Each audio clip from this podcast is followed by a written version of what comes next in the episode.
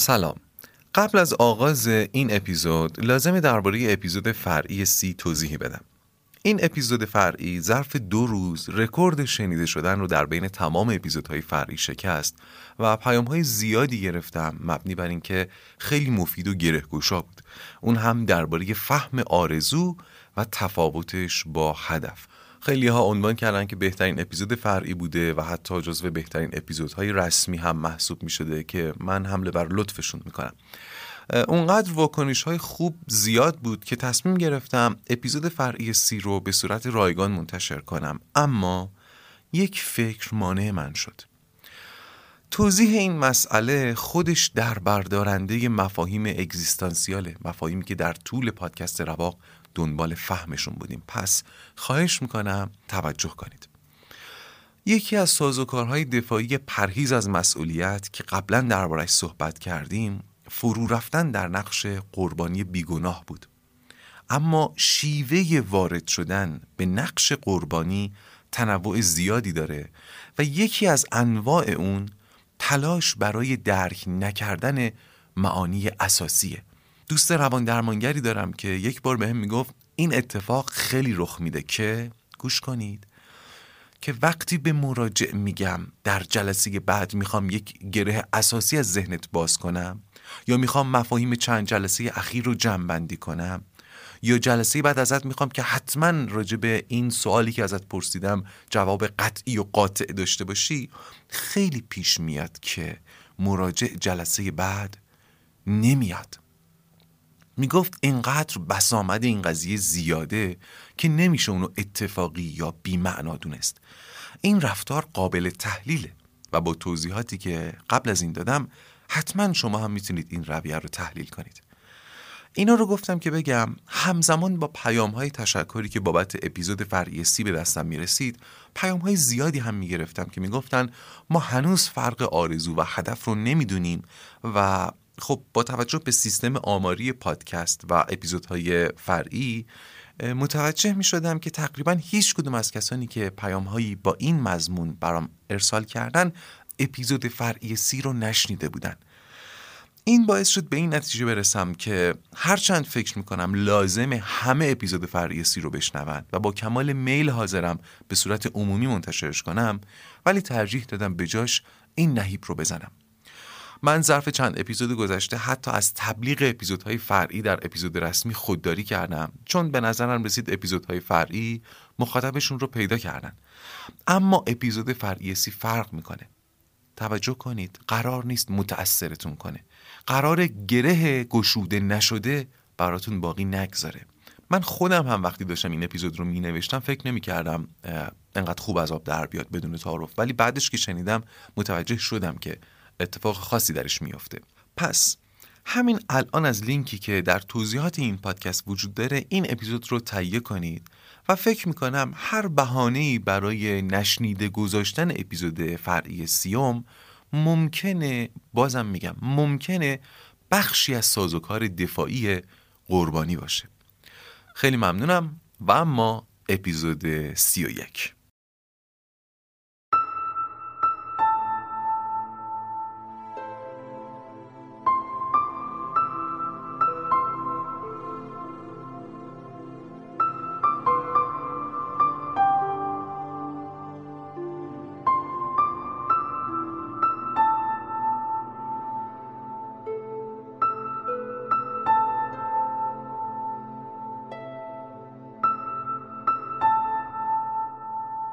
سلام من فرزین رنجبر هستم و این پادکست رواقه.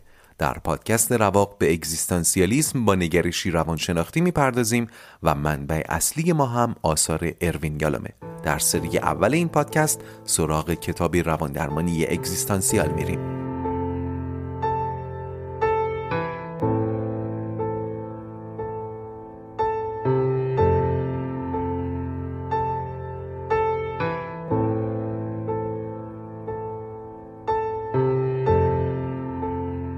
خوش اومدید به اپیزود 31 از پادکست رواق. در اپیزود قبل به آرزو و هدف بیشتر پرداختیم و با دو سازوکار دفاعی دیگه آشنا شدیم که از راه مخدوش کردن آرزو راه رو برای کامل شدن چرخه بهبود سد می‌کردن. و تخریب چرخه بهبود یعنی عدم رشد عدم تغییر. رشد و تغییر هم مسئولیت سنگینی بود که آدمی بر دوشش حس می‌کنه. پس تمام آنچه گفته شد باز هم راهی برای پرهیز از مسئولیت و آزادی بود. باری در اپیزود سی و یک بحث رو از اینجا و با این فرض پی می‌گیریم که تونستیم آرزو رو کشف کنیم و نذاریم سازوکارهای دفاعی تخریبش کنن. حالا میخواییم چرخه بهبود رو ادامه بدیم. بعد از آرزو چی بود؟ آفرین. اراده. قبلا اشاره کرده بودم که اراده به دو شکل ظهور می‌کنه ظاهر میشه. یکی تصمیم در ابتدای کارها و دیگری انتخاب در میانه راه ها پس وقتی فرد آرزوشو کشف کرد با تصمیم و انتخاب مواجه میشه. تصمیم یعنی تعهد به انجام سلسله ای از کارها. این واژه سلسله هم چقدر زیباست. سلسله به معنای چیزهای به هم پیوسته زنجیر که موی یار رو هم بهش تشبیه می‌کنن. سعدی میگه سلسله موی دوست حلقه دام بلاست. هر که در این حلقه نیست قافل از این ماجراست. باری تصمیم یعنی تعهد به سلسله ای از کارها کردارها. پس تصمیم و انتخاب در واقع مجموع دو پله از چرخه بهبودن. پله های اراده و عمل با هم اسمشون میشه تصمیم و انتخاب. نه که تصمیم و انتخاب همزمان ها نه. اراده و عمل یه جا اسمشون میشه تصمیم در ابتدای کارها و در میانه راه هم اراده و عمل در کنار هم اسمشون میشه انتخاب. یالام اینجا به نمایشنامه معروف در انتظار گدو اشاره می‌کنه برای اینکه ذهن مخاطب روشن بشه. احتمالا خیلیاتون باش آشنا هستین. دو تا شخصیت این نمایشنامه تمام مدت در انتظار شخصی به نام گدو هستند که نه میشناسنش و نه حتی می‌دونن آیا سر قرار میاد یا نه. یا حتی اگر سر قرار اومد آیا تغییری در وضع اونها می‌تونه ایجاد کنی یا نه. سرانجام نمایشنامه اینجوری تموم میشه. ولادیمیر بریم. استراگون. بریم. داخل پرانتز آنها تکان نمی‌خورند.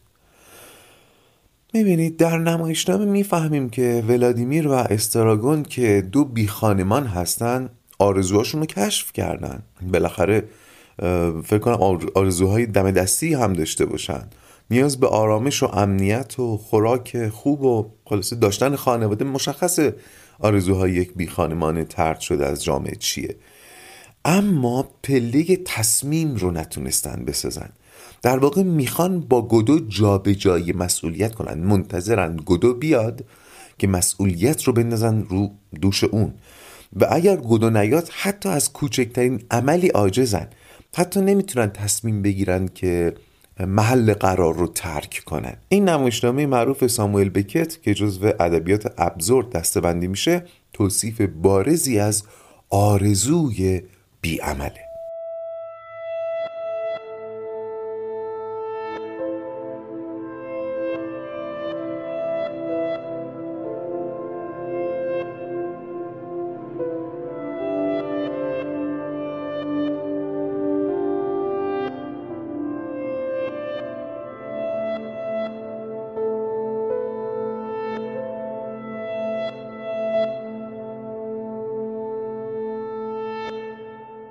یالان میگه بیشتر مراجعان به روان درمانی اصلا به خاطر این پیش روان درمانگر اومدن که در کشاکش یک تصمیم گیر افتادن.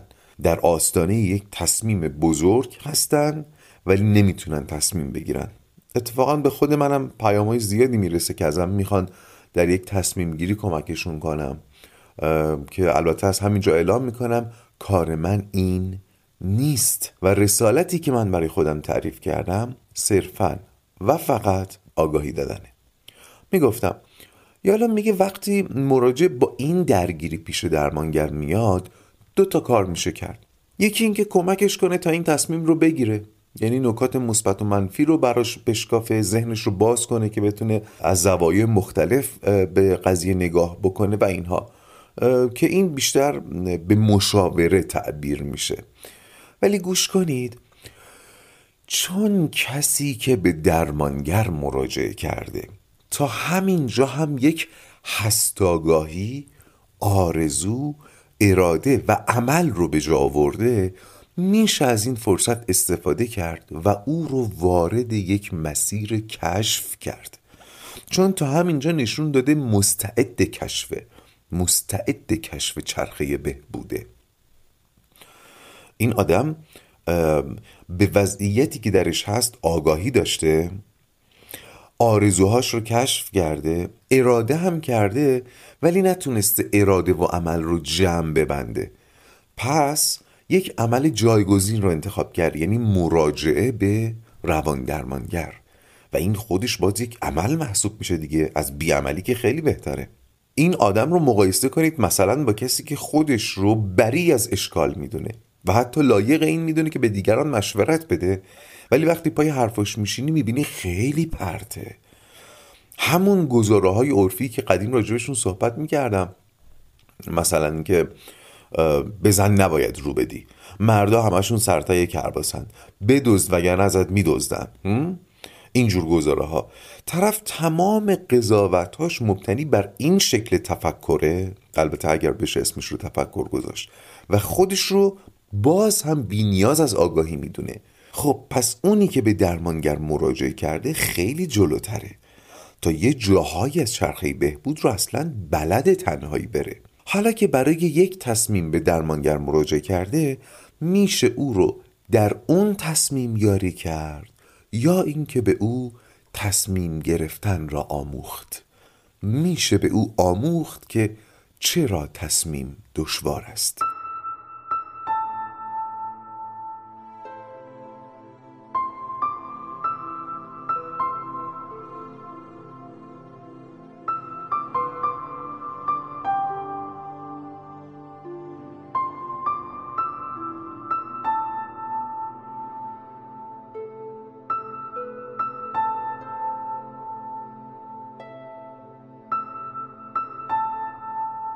خب قبلا گفته بودم که حتی کسانی که در اتاق روان درمانگر مشکلات متنوعی رو برمیشمرن و مشکلشون رو با عناوین متنوعی مطرح می‌کنن غالبا نمی‌دونن که ام الفساد یا مشکل اصلی عدم توانایی در اراده کردنه.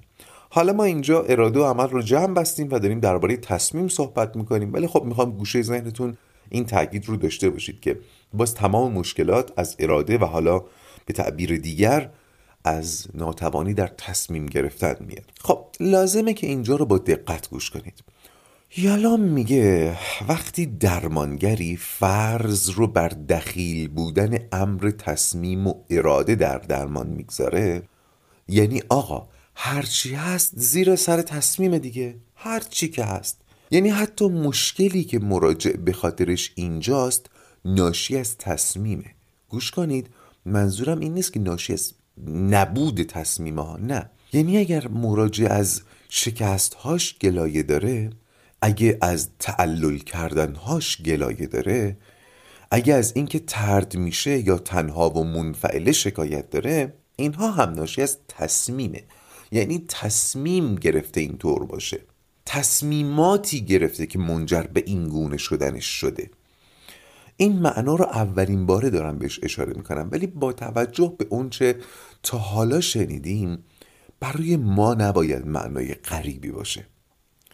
متوجه شدین؟ اگر اینجا رو متوجه نشدین دوباره برگردین گوش کنین. ادامه بدیم. فرض روان درمانگر بر اینه که هر کس مسئول رفتار خودشه. پس چگونه بودنش رو انتخاب کرده؟ اگر تنهاست اگر افسرده است اگر مستربه یا هر حال بد دیگه ای که دنبال دگرگون کردنشه خودش انتخاب کرده. توجه کنید با اون فرض داریم این گزاره ها رو مطرح می‌کنیم دیگه. فرض این که همه چیز زیر سر تصمیمه. پر واضحه که این تصمیمات و انتخاب ها در ساحت ناخودآگاه گرفته میشن. اما اینا دیگه چجور تصمیمات و انتخابایی هستن؟ اینجا باید شما رو با نظریات آقای ویلیام جیمز آشنا کنم. ایشون در زمینه تصمیم مطالعه کردند نتیجه مطالعاتشون یک تقسیم بندی پنجتایی برای تصمیم است. جیمز میگه ما در طول روز مدام در حال تصمیم گرفتن هستیم ولی قریب به اتفاق اونها رو متوجه نیستیم اصلا. میگه درصد بسیار کمی از تصمیمات ما ناشی از اراده آگاه و تعقل ماست. من مثال ساده بذارم برای اینکه ذهنتون روشن بشه. ببینید صبح که از خواب بیدار میشیم اولین کاری که می‌کنیم چیه؟ یکی ممکنه موبایلش رو چک کنه یکی ممکنه آب به دست و صورتش بزنه. یکی ممکنه اول پاش چای رو بذاره. اینا اعمالی هستند که بدون تصمیم نیستن. حتی حاوی اطلاعاتن. ولی آیا براشون فکر کردیم نشستیم برنامه ریزی کردیم؟ نه. یا از اون ساده تر وقتی می‌رسیم به یه پله اینکه پای چپمون رو اول بذاریم یا پای راستمون که دیگه حتی حاوی اطلاعات هم نیست. ولی مگه میشه ما قبلش تصمیم نگرفته باشیم؟ تصمیم گرفتیم کدوم پامون رو بذاریم وگرنه می‌خوریم زمین. حالا از اون ور فقط برای اینکه ذهنتون روشن بشه وقتی شب می‌خوایم ساعت کوک کنیم که فردا بیدارمون کنه هم تصمیم می‌گیریم برای این کار دیگه. اما مثلا من به خودم میگم ببین من فردا ساعت 9 صبح میرداماد کار دارم.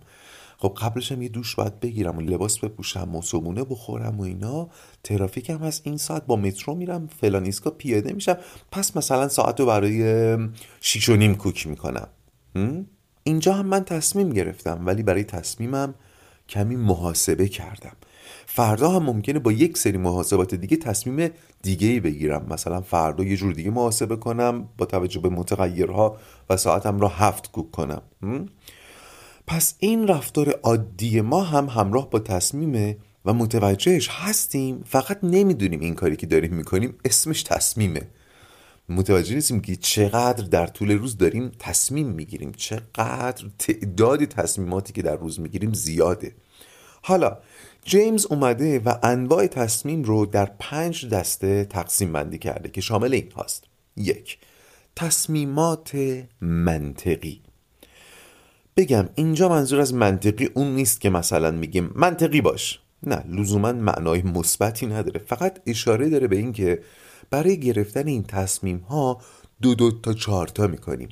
سبک سنگین می‌کنیم و از بین چند گزینه یکی رو انتخاب می‌کنیم. با علم به اینکه ممکنه نتیجه اونی نباشه که ما انتظار داریم. این نوع تصمیم همراه با احساس آزادی گرفته میشه دیگه. وقتی من مخیرم بین چند گزینه یکی رو انتخاب کنم طبیعتا حاوی مقادیر آزادی دیگه. مثلا اینکه گوشی کار کرده این مدل بالا بگیرم یا یه گوشی مدل پایینتر ولی نو. دیگه طرف میشینه فکرشو می‌کنه گزینهاشو بررسی می‌کنه مشورت می‌گیره آدم امین پیدا می‌کنه و نهایتا تصمیم می‌گیره. این میشه تصمیم منطقی. بله حالا پیام ندید. اگر هیچ کدوم از گزینه ها گزینه ما نبود چی؟ بین گزینه ها حق انتخاب داشتیم ولی گزینه ها انتخاب ما نبود. این دیگه بحثش خیلی طولانیه و خارج از حوصله بحث ما. پس این شد تصمیم منطقی. تصمیم مبتنی بر دو دو تا چهار تا. دومین نوع از تصمیم رو اسمش رو می‌ذاریم تصمیم ارادی. این نوع اشاره داره به تصمیماتی که توشون اراده نقش پررنگتری داره. یعنی چی؟ یعنی از آرزو نشأت گرفته. همون آرزویی که حاوی معناست. براش دو دو تا چهار تا نمی کنیم. براش دنبال معنا هستیم. مثلا تصمیم به ترک اعتیاد. تصمیم به کاهش وزن. حالا نه به معنای اینکه لزوما خوشگلتر یا خوشتیبتر بشیم. نه. خیلی ها در کاهش وزن دنبال معنا هستن. این تصمیم در پی یک ایدئال برآمده از آرزو گرفته میشه. همراه با تکاپوی درونیه. ممکنه ساعت زیادی بهش فکر بکنیم. مثلا تصمیم به استقلال از خانواده تصمیم به پذیرش گذشته تصمیم به بخشیدن کسی. یالا میگه فقط این دو نوع از تصمیم هستند که حاوی آگاهی هن. یعنی وقتی داریم این تصمیم رو می‌گیریم آگاهیم که داریم تصمیم می‌گیریم. سه نوع تصمیم دیگه داریم که بسیار مورد استفاده هستند ولی موقع گرفتنشون متوجه نیستیم. آگاهی نداریم به اینکه داریم تصمیم می‌گیریم. یه فاصله بگیریم تا به اونها هم بپردازیم.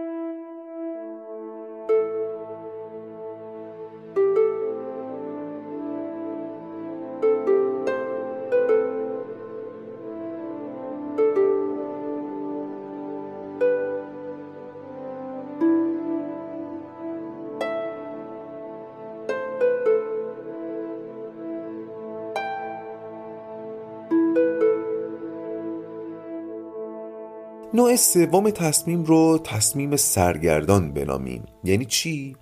یعنی وضعیتی که در اون نشه یک دلیل نهایی برای انتخاب بین گزینه ها پیدا کرد. یک دلیل سرآمدی وجود نداره که ما رو ملتفت کنه و قانع کنه که فلان گزینه رو انتخاب کنیم. یعنی حق انتخاب داریم ولی گزینه ها تفوقی بر هم ندارن.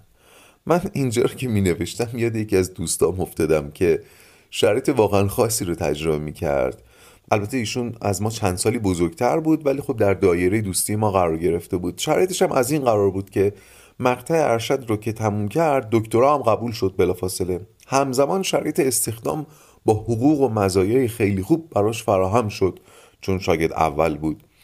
حتی خود دانشگاه هم دنبال جذبش بود و همزمان خانمش هم توی دانشگاهی در اروپا پذیرفته شده بود و می‌تونست با خانمش باشه دوتایی برن اروپا. تمام انتخاب ها خوب به نظر می رسیدن یه بار یه دوست مشترکمون توی اون شرایط به شوخی بهش گفت خیلی شرایط سختی داری نه؟ و واقعا شرایطش سخت بود. اگه فقط یکی و تنها یکی از این گزینه ها پیش روش بود هر کدوم فرقی نمی‌کرد. حال بهتری رو تجربه می‌کرد. چرا؟ چون تصمیم سخت است. خلاصه در این نوع تصمیم یعنی تصمیم سرگردان فرد خودش رو به بیرون میسپاره. شرایط براش تصمیم بگیرن بیرون براش تصمیم بگیره. این دوست منم هم همین کارو کرد. و نهایتا خانومش اونو برداشت و با خودش برد اروپا. انتخاب نوع چهارم برعکس نوع قبل که به بیرون واگذار می‌شد اتفاقا به درون واگذار میشه اما کدام درون؟ شما بگید کدام درون؟ تکانه. پس اسمش رو می‌ذاریم تصمیم تکانه ای در این تصمیم فرد خودش رو سواره بر ماجرا نمی‌بینه اما این خودشه که داره ماجرا رو پیش می‌بره. مثلا اغلب دعواهای والدین و فرزندان از این نوع تصمیم نشأت می‌گیره. از این نوع تصمیم ها یعنی نمی‌فهمن چی شد چرا این کارو کردن. ولی خب این کار کردن دیگه. طرف میگه نمی‌خواستم برنجونمش ولی خب رنجوندتش دیگه. پس شد تصمیم تکانه ای لازمه بگم که لزوما تمام تصمیمات تکانه ای ما بدی نیستن. خیلی از این تصمیمات به تعبیر دیگر غریزی هستند و قطعا متوجه کارکرد غریزه در بقای موجودات هستیم دیگه. غریزه چیز مهمیه. حتی همون که صبح از خواب پا میشیم اولین کاری که می‌کنیم چیه؟ خودش یک تصمیم تکانه ایه دیگه. تکانه ها ما رو مجبور می‌کنن که اون کار بکنیم. تصمیم نوع پنجم رو خانم حبیب در ترجمه خودشون اینطور نامگذاری کردن. تصمیم مبتنی بر تغییر چشمانداز. من برای اینکه اسمش کوتاهتر بشه فکر می‌کنم تصمیم مکاشفه بهتر باشه. حالا یعنی چی؟ یعنی تصمیمی که اغلب ناگهانی و در نتیجه یک رخداد مهم بیرونی یا درونی گرفته میشه. رخدادی که چشمانداز زندگی رو پیش چشم ما عوض می‌کنه. رخدادی که منجر به مکاشفه میشه. کشف درونی. مثلا یک سوگ یک ترس عمیق و ناگهانی یا مثال بارز و آشناش برای ما مواجهه با مرگ. در بخش اول خیلی راجع به این تغییر چشمانداز صحبت کردیم. از جمله تغییر نگاه هایی که برای مبتلایان به سرطان اتفاق می افتاد و منجر به تصمیمات مهم و عمدتا اصیلی می‌شد که زیل همین نوع دستبندی میشن. تصمیمات مکاشفه ای تصمیمات ناشی از تغییر چشمانداز. این سه نوع تصمیمی که اینجا گفتم برخلاف دوتای قبلی حاصل تعقل و جد و جهد نیست. یا یه عامل بیرونی درش دخیله یا یک عامل درونی غیر از تعقل. و نتیجهشون لزوما بد یا خوب نیست. ممکنه خوب یا بد باشه. پس تصمیم به گستره وسیعی از فعالیت ها و تجربیات ذهنی و عینی اطلاق میشه که از لحاظ میزان تلاش تعقل خداگاهی تکانگری احساس مسئولیت و بسیاری فاکتورهای دیگه با هم متفاوتن. روشن شد؟ یکم زیادی کتابی شد. سادش کنم. منظورم اینه که تصمیم یک معنای ساده نیست. طیف گسترده و تنوعی که این طیف داره ناشی از تفاوتشون در میزان تلاش درشون میزان تعقلی که درشون وجود داره میزان خداگاهی تکانگری احساس مسئولیت. چون این فاکتورها کم و زیاد میشن انواع متنوعی از تصمیم رو ایجاد می‌کنن. دیگه امیدوارم روشن شده باشه.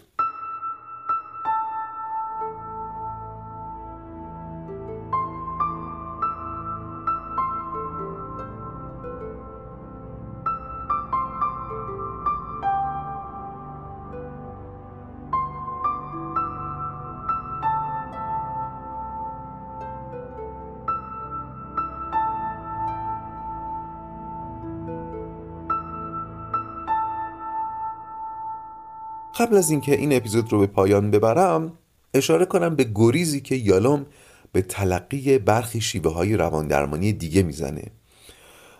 و از اونها خورده می‌گیره. مثلا درباره مکتب تحلیل رفتار متقابل یا تی ای میگه اینها تصمیم رو خیلی ناخداگاه می‌دونن و عمده مشکلاتی رو که مردم با تصمیم گیری دارن ربط میدن به مفهومی به نام تصمیم باستانی. گوش کنید. یالوم داره یک شیوه متداول دیگه که روش درمانش مبتنی بر تصمیمه.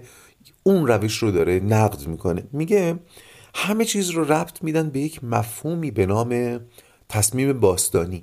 اسمش رو گذاشتن تصمیم باستانی. یعنی اولین تصمیمی که کودک به معنای واقعی اون رو گرفته و ناشی بوده از تحکمات بیرونی مثلا آرزوهای دستورات والدین. میگه ما در کودکیمون تحت تأثیر تحکمات بیرونی یک تصمیم اولیه در زندگی گرفتیم. مثلا اینکه تو سری خور باشیم. مثلا میگم. این تصمیم برای تمام عمر نقشه راه زندگی فرد میشه و باقی تصمیماتی که در زندگی می‌گیره به صورت ناخودآگاه تحت تاثیر اون تصمیم باستانیه. من دیگه خیلی واردش نمیشم. احیانا اگر در این زمین مطالعه دارید یا هوادار این نگرش هستید و فکر می‌کنید توضیحات من حق مطلب رو ادا نکرده یا حتی اشتباهه بر من ببخشید و بدونید که سعی کردم فقط این بخش از کتاب رو جان اندازم. چون کتاب گفته منم اشاره کردم. در آخر بگم که برداشت من اینه که یالوم ضمن اینکه وجود چنین تصمیم باستانی رو رد نمی‌کنه اما اولا این میزان دخیل دانستن یک و تنها یک تصمیم رو در زندگی قبول نداره و قائل به تأثیر تعداد بیشتری تصمیم در زندگیه. و دیگر اینکه شیوه درمانی رو هم که این نگرش ارائه میده معقول نمی‌دونه. یالا میگه در این شیوه تلاش می‌کنن با عمیق شدن در ناخودآگاه فرد تصمیم باستانی او رو کشف کنن. و حالا که تا اون عمق پایین رفتن تصمیم باستانی جدیدی براش کار بزنن. روی کاغذ جذاب دیگه. ولی یه باگ داره که شاید الان فهمیده باشید. گوش کنید. این چیزی که داریم دربارش حرف می‌زنیم از جنس اون اراده نوع دوم فاربره اراده ناخداگاه که گفتم نمیشه نصیحتش کرد نمیشه سنجیدش نمیشه بهش دسترسی پیدا کرد. یعنی حالا میگه هر چقدر هم عمیق بریم باز بهش نمی‌رسیم. باز از دسترس ما خارجه. بهتر بیایم پامون رو بزنیم رو زمین. در پایان فکر می‌کنم فیلم اینسپشن رو احتمالا همتون دیده باشید. ماجرای این فیلم تلاش برای دستکاری اراده ناخودآگاهه. ماجرا از این قراره که ادهی به روشی دست پیدا کردن که میشه به خواب مصنوعی رفت و خوابهای برنامه ریزی شده دید. مثلا من برم بگم آقا من می‌خوام بخوابم و خواب ببینم که دارم پرواز می‌کنم و از لذت پرواز کردن حز کنم و یک تجربه خیلی نزدیک به واقعیت رو برام رقم بزنن. یه آقایی میاد به اینا میگه که رئیس شرکت رقیب من یه شرکت فکر کنم هواپیماییه. به تازگی فوت کرده و پسرش داره جایش رو می‌گیره. راحت اگه بخوام بگم پیش بینی های ما میگه که اینا به زودی ما رو زمین می‌زنن. می‌تونید جلوشو بگیرید؟ اینا هم برنامه ریزی می‌کنن و من دیگه حالا باقی فیلم رو توضیح نمیدم. شاید بد نباشه یه بار دیگه فیلم رو ببینیم. من خودم هم حوض کردم ببینمش. ولی خب برنامه ریزی می‌کنن که برن و اراده ناخداگاه این پسر رو دستکاری بکنن. پس فقط توجه شما رو جلب می‌کنن به اینکه برای اینکه بتونن اراده ناخداگاه رو دستکاری کنن چندین بار در خوابهای تو در تو فرو میرن تا بتونن معنای جدید رو کار بذارن. و این یعنی تلاش برای عمیق شدن و رسیدن به اراده ناخداگاه